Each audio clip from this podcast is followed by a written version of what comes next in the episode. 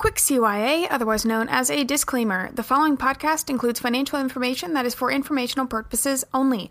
The information shared comes from the opinion of the host, that would be me, from personal experience, research, and advice from others. I am not a certified financial advisor, nor do I have any financial credentials besides an interest in learning more.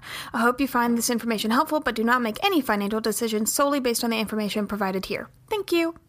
Hey guys, and welcome to the What Else podcast. I am super excited that you're here today. It is a solo episode, and today I'm going to be talking about financial independence, um, why I am so interested in it, what it is, and how I plan to get there. There's a book that I read that completely changed my view on how possible it is for me to completely retire in my 30s, and I want to share it with you. So let's get started.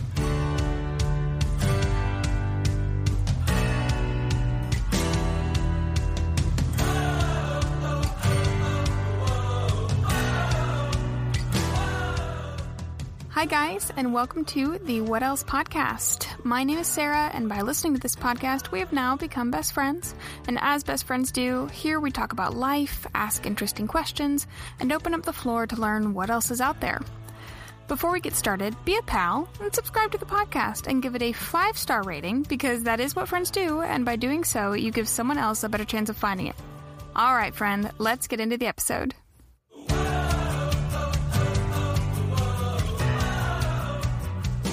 I am over the moon. Like I, I'm so excited for today's podcast because, uh, obviously, as you can see, it is going to be a solo episode, and I'm going to be talking about something that's super, super important to me, which is financial independence, and also a um, idea that um, it's not even an idea, it's actually a calculation that completely changed my perspective on financial independence and how accessible it really is. I'm going to go ahead and give you kind of a taste of that before we get started. Um, what I learned is that what I thought I had to save, I thought I had to save close to $3 million um, in order to actually, yeah, actually, even more than that in order to become financially independent and retire early. Um, that's slightly, I guess, retiring early and financial independence are slightly different, but they are connected. Um, and in order for me to retire at, say, 35, um, meaning that I wouldn't work anymore, I thought that I had to save over $3 million. Not very accessible. But in fact, I only have to save around 1.2 um, and that number changes for everybody, but clearly that is a very a, a much lower number, a very different number than over 3 million. And just knowing that and understanding the calculations then made me realize that a lot of the things that I believed about retirement were very uh, wrong. And so I want to share that today. So, first of all, um, what is financial independence? I really hope I don't lose you guys because I know finance uh, finance things can get really boring. Um, but I'm going to try to make this as non boring as possible because to me, the idea of being able to never work again at the age of 35 is not boring at all. Um, and it's actually something that's very possible. It's something that I'm working towards. It's not something I can say I've already done. Obviously, I'm only 23, but I've been putting things in place and I will continue to put measures in place to make that possible for myself. So, financial independence, I'm going to go ahead and read, um, you know, the good old Wikipedia definition. So, because I always like to provide you with, um, you know, my own definition, but also the definition, quote unquote, from, you know, the experts of the internet, even though it's just Wikipedia. But uh, they say that financial independence is the status of having enough income to pay for one's living expenses for the rest of one's life without having to be employed or dependent on others. Income earned without having to work a job is commonly referred to as passive income. So think about um, why you have a job, you know, why a paycheck matters. It's because you have bills and you have things that you have to afford. You have to afford your rent, your house payment your car, your food, whatever. There, um, and you should really know this number. This is something that I encourage everyone to know. You should know exactly how much your life costs per year. Um, that is not necessarily how much you spend, because a lot of times we tend to inflate um, how much we actually spend uh, based on like what we see in our bank account. We assume that if it's there, we can spend it. Um, but what does your life actually cost to live comfortably? I'm not talking about the bare minimum. I'm not a penny pincher. I'm not a envelope budgeter. I'm not any of those things, but I know to live a comfortable life that makes me genuinely happy, where I do not feel any ounce of sacrifice, my life costs XXX amount. And that will change, you know, based on it, uh, will change in the next couple years as I get a house, as I get married. That number will change. But I encourage you to know roughly at any time what that number is. Financial independence is when you don't actually have to have a job or be relying on uh, a W 2 job or a paycheck of some sort in order to make that happen. Passive income um, is income that is made without you really having to lift a finger. That's not something that's like magic. It's not something that's like a hoax. Um, passive income is made based on front loaded work. Um, you do a lot of work in the beginning for usually little to zero pay in order to set up a, system that allows you to make that passive income. So, examples are um, like investment accounts. If you invest enough in an investment account, then the interest ends up paying um, anything you need. Of course, that requires quite a lot of money in order for, you know, 7% or 3% or whatever of you know that interest to be able to cover anything you need. But that's an example. Or rental properties. That's not completely passive.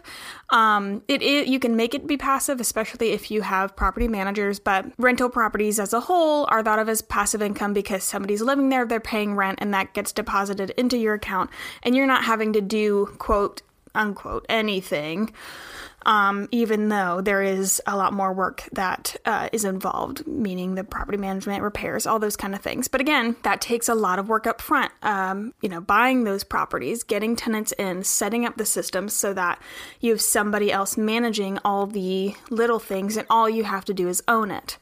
Um, same with like doing rental properties is like owning a business. If you own a business and you, um, you know, build that business and then you have somebody else manage it, you're not actually doing anything. You just own it and you get, of course, the owner's compensation. That's again passive.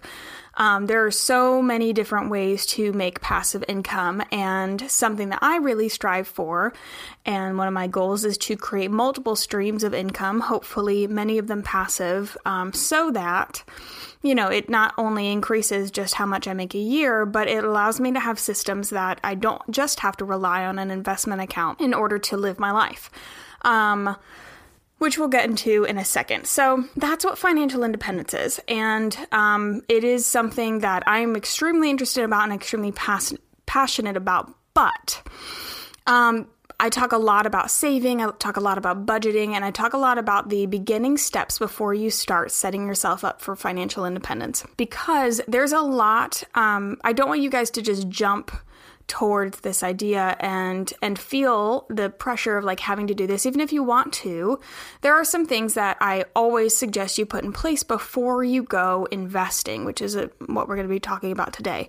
Um, if you don't have an emergency fund i don't in my this is all my opinion none of it. Please don't you know take everything with a large bag of salt that i say this is all my opinion based on things that i've read and based on um, you know, counsel that I have been given. Um, but for me, I don't believe anybody, um, you know, you don't need to be investing if you don't have an emergency fund. I think one can go before the other, one should go before the other, and an emergency fund needs to happen before you go investing. I also believe you don't have to have your debt um, completely paid off, but you should have a debt payment plan and be working aggressively at that before you start investing. If I, um, if I said don't start investing until your debt is completely paid, then that would not be very helpful because um, investing, a big part of investing is time. And if you're waiting for all debt to be paid, you could be waiting a very, very long time and then miss the opportunity for compounding interest, which is the basis of what we're going to be talking about today.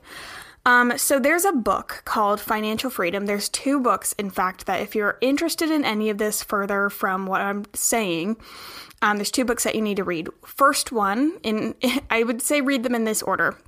It'd be Rich Dad Poor Dad. Um, if you want to learn anything about uh, finances, I think I think Rich Dad Poor Dad is the basis book of finance that you need to read because it um, it's a mindset driven book um, and really teaches you how to think about money before and of course teaches you some of the basics on how to manage it as well. Um, and then the second book that has completely changed everything for me is Financial Freedom. I actually read this very recently and I plan to read it probably at least about once a year. But Financial Freedom is great because it gives real stories and breaks things down in such a understandable way and it goes through everything. It goes through budgeting, saving, investing, the different accounts, what kind of investments there are. It goes through retirement properties. It goes through, or not retirement properties, rental properties, and then it also goes through uh, retirement, how to withdraw for retirement, how to plan for that, all that kind of stuff. And it makes it very, very interesting. Um, and so I highly recommend them. Um, Financial Freedom is the one that I'm most excited for you to read, but I do believe that there's a mindset and an understanding of how money works that needs to be um, established before you read Financial Freedom. So, so here's the thing. Um, there is a particular chapter in Financial Freedom called "What is Your Number?" and your number is a number that you calculate based on a. Uh, there's actually a calculation on his website. I think it's like financialfreedom.com or something like that. Um, but it's a calculation that you can do to know what your goal number is uh, that you need to reach before you can basically claim financial independence or what are you working towards. That number is based off of um, how much uh, annually you plan to live off of um, and your withdrawal rate. Um, as well as how close you are to retirement, uh, your age currently, of course, and uh, I think that's pretty much the main variables. But here's where things got interesting. As I'm reading this, um, you know, I I'm very versed in financial independence, and I'm I'm aware of like how much work that takes, um, and I think part of it always is just knowing that that's possible. But I always thought that it was an astronomical amount. And I'm not saying, and I, I told you that 1.2 million was was around like a, a guessing number um, of what I would need in like let's say 10 years.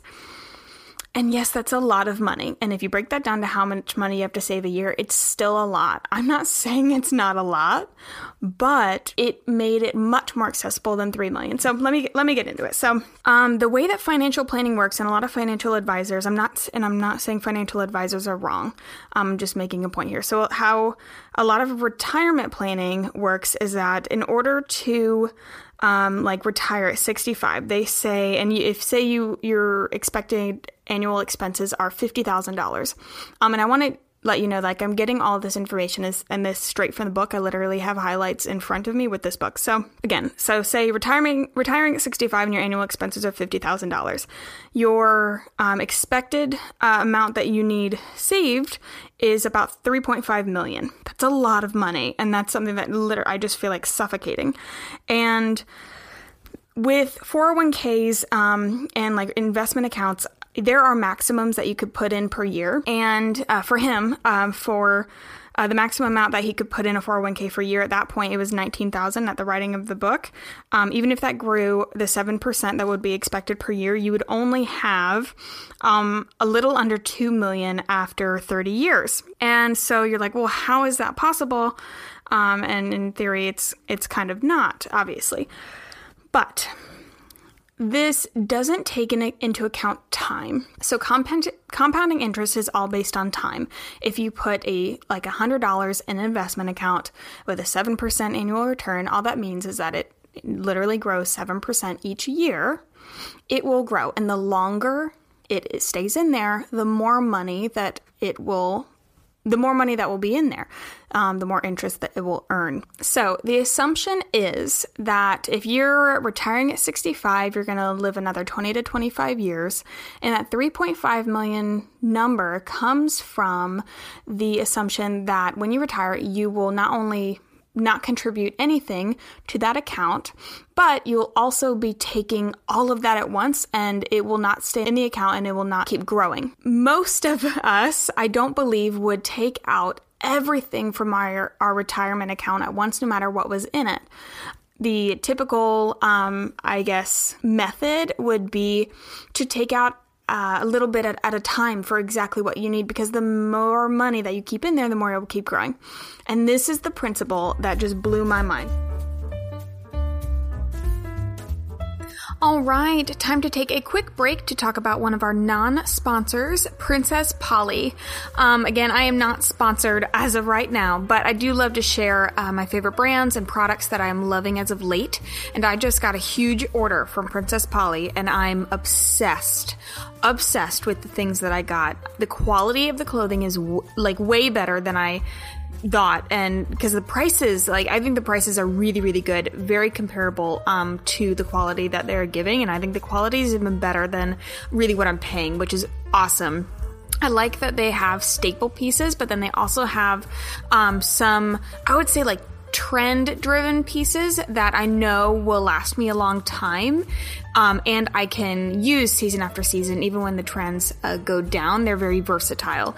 I got a pair of strappy black heels with like the square toe that everybody's wearing that are so cute. I got this um, cute pair of high waisted, like white cream pants that are like a straight leg that are going to be perfect for transitioning into fall. Really cute with the crop tops I got. Um, just definitely go check them out. I got 20% off using Vivian Audi's um, code and I love Vivian, so definitely check her, ch- use her code. Um, if you haven't seen her on Instagram, it's just her name, I think. I'll leave everything, um, including the link to Princess Polly and the code in the show notes. But for sure, go shop on their website because I am found they are my new favorite place to shop. All right, back to the episode. So let's say um, you have 1 million invested and your investment grows 7% over the course of a year.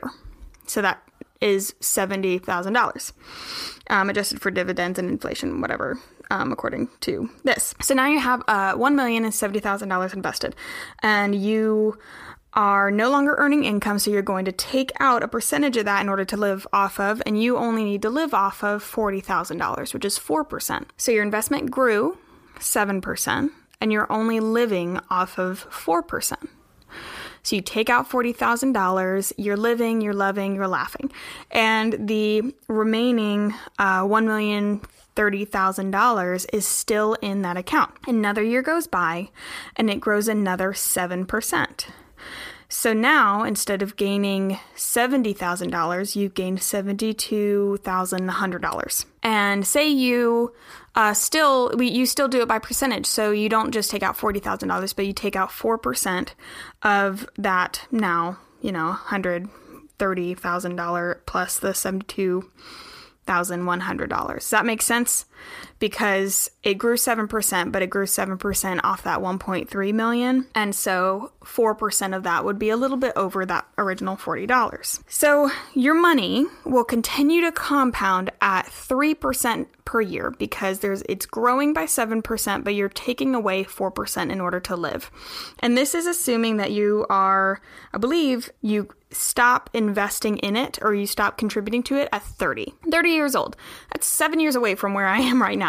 Um, you save up to a million dollars at 30 years old and you continue on this path and you live on 4% of your investment, um, which of course will grow. You know, 40 thousand dollars the first year and then that next year will be 4% of whatever that growth is if you keep on this path at the age of 65 you will have three million two hundred sixty-two thousand thirty-seven dollars. Now, this is the in a scenario where you saved a million dollars by the age of 30 and you stopped contributing to that account altogether. You stopped making any income. Your only income was that 4% that you took out each year to cover your living expenses.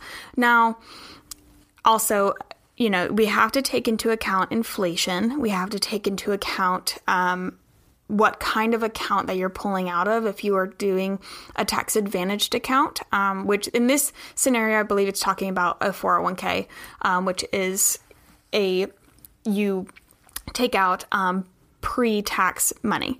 Um, but if you have a tax advantage account and there is usually penalties that are not usually there are penalties that are involved in taking money out early before 65 but there are ways to get around that. There are conversions of accounts all things that you can work out with your financial advisor. So there are other things that you need to um, you know factor in like inflation when you're calculating your number. But if you're already factoring inflation when you're calculating your number it's no longer something that you have to worry about.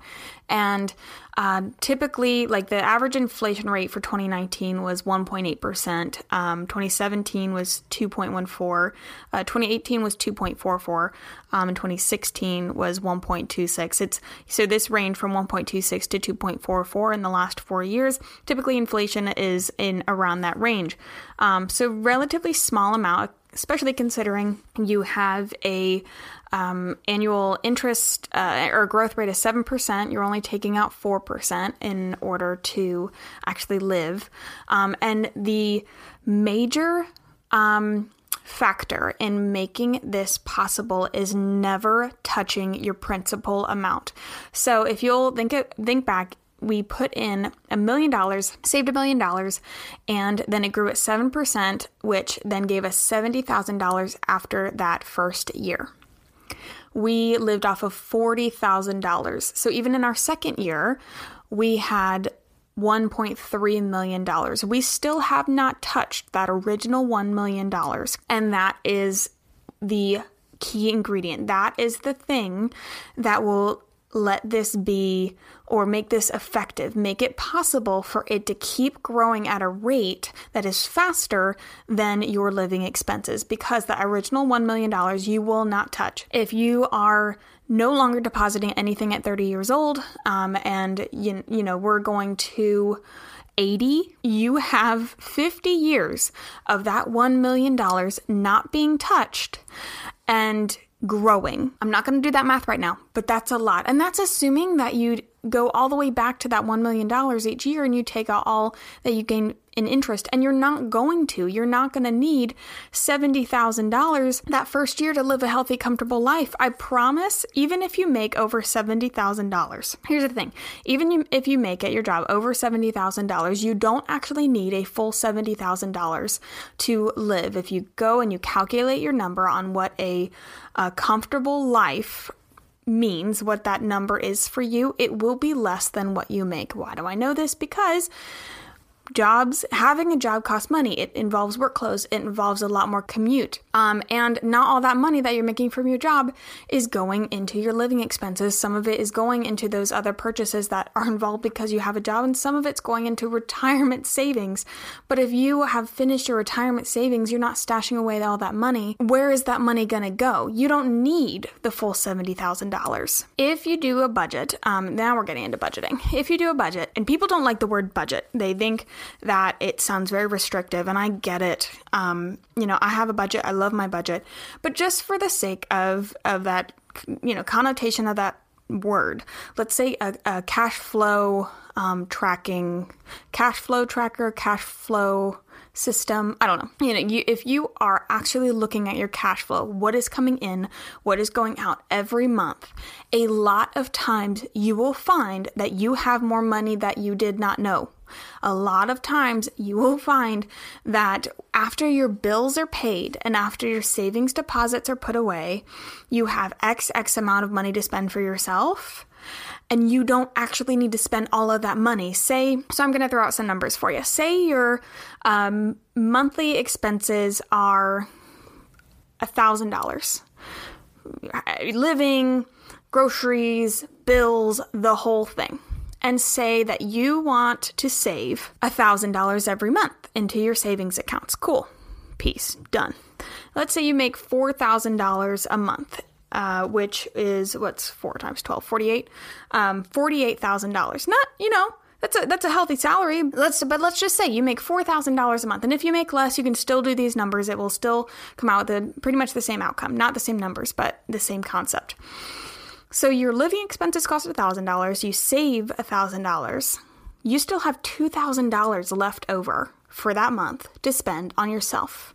Completely on yourself. Who in their right mind is spending two thousand dollars? At least, at least in like in yeah. I, I guess there's plenty of people who can, but like in my, you know, at my age, the people that I'm hanging out with, the people around me, aren't blowing $2,000 on stuff for themselves. If they actually look at like what purchases were for themselves, I'm talking the restaurants, the visits, the buying the new pair of jeans. I'm talking about the movie that you went to with your friends, like all those types of purchases. If you add those up to what that actually is, I bet it's less than $2,000. And this is just a fake scenario. Like, I get that some people have bills and stuff that's more than $1,000. I get that some people want to save more than $1,000 or less. You know, all of these numbers change. But my point is that what you actually live on, what your comfortable life is, is less than what you make per year most of the time. So, back to that $1 million if you are so in this scenario you, t- you took out $40,000 and you're living off of that $40,000 and you still have that 1.3 million that 1.3 million is going to grow and then you're still going to take only 4% of that. You know once that grows 7 more it, it will just keep oh here's the big word compounding and it will keep growing I went over a lot of numbers I went over a lot of different things and this isn't a Bible calculation. This isn't a Bible concept. This isn't something I want you to take verbatim. Um, I mentioned, like, there are plenty of things that factor into this. But what I'm saying is that one, there is a number. You have a number and your number is the number that you need to save in order to become financially independent. The number is based on when you want to become financially independent, and that number is based on how much you want to actually live off per year. There is a number, and you can calculate it. Two, that number is probably a lot less than you think. And if you understand the power of compounding interest, you understand the power that you have in making your money make money. That is passive income. Three, all of this is with assumptions that you never, ever, ever contribute to that account again, when in theory, you can set up other passive income streams a rental property, um, a business, an online sticker selling store where they just download the stickers and you do nothing, something that doesn't require you to lift a finger, and you could still be contributing. But this is assuming that you're not, and it's still possible. This is why I'm so interested. This is why I read so much. This is why I want to understand taxes. This is why I want to understand investment accounts. This is why I want to understand budgeting. This is why, because there is so much, there is so much more out there. There is a lot more possibilities than you know because people just don't teach it because it sounds very complicated and people make it complicated when it's really not. Um, if you want to know more, like I went over about three pages of this financial freedom book. Um, I didn't even touch, uh, you know, the difference between the tax accounts and how to withdraw from what account when and all of that kind of stuff. If you want to learn more, I highly encourage you to read the book. Um, if you have questions, you are absolutely welcome to uh, message me and I'll be happy to answer them to the best of my ability. Understand that I'm not a financial advisor, I'm not a CPA, I am not uh, credited in any way uh, for um, financial advising or education, but what I am is somebody who's extremely interested in this, has read a lot, and continues to learn every day. Um, I hope that this gave you hope. I hope that this got you a little bit excited about financial intelligence, we'll say. And as always, have a fantastic day. Have a fantastic week. Thank you for being um, the best listener of my podcast ever. I love you all very, very much, and I will see you next time. Thank you so much for listening to the What Else podcast. And if you liked this episode, then I've got a small to do list for you. Uh, first of all, go ahead and screenshot this episode right now and post it on your Instagram stories and tag me at Sarah E. Boss. And I can go ahead and repost your post, and that helps others find the podcast as well. And give me a review on Apple Podcasts. That is a huge help with letting others find the podcast and also become best friends. So don't be selfish. And finally, if you want to subscribe to my blog to get even more content, you can at sarahibossblog.com. All right, guys, I will see you in the next episode.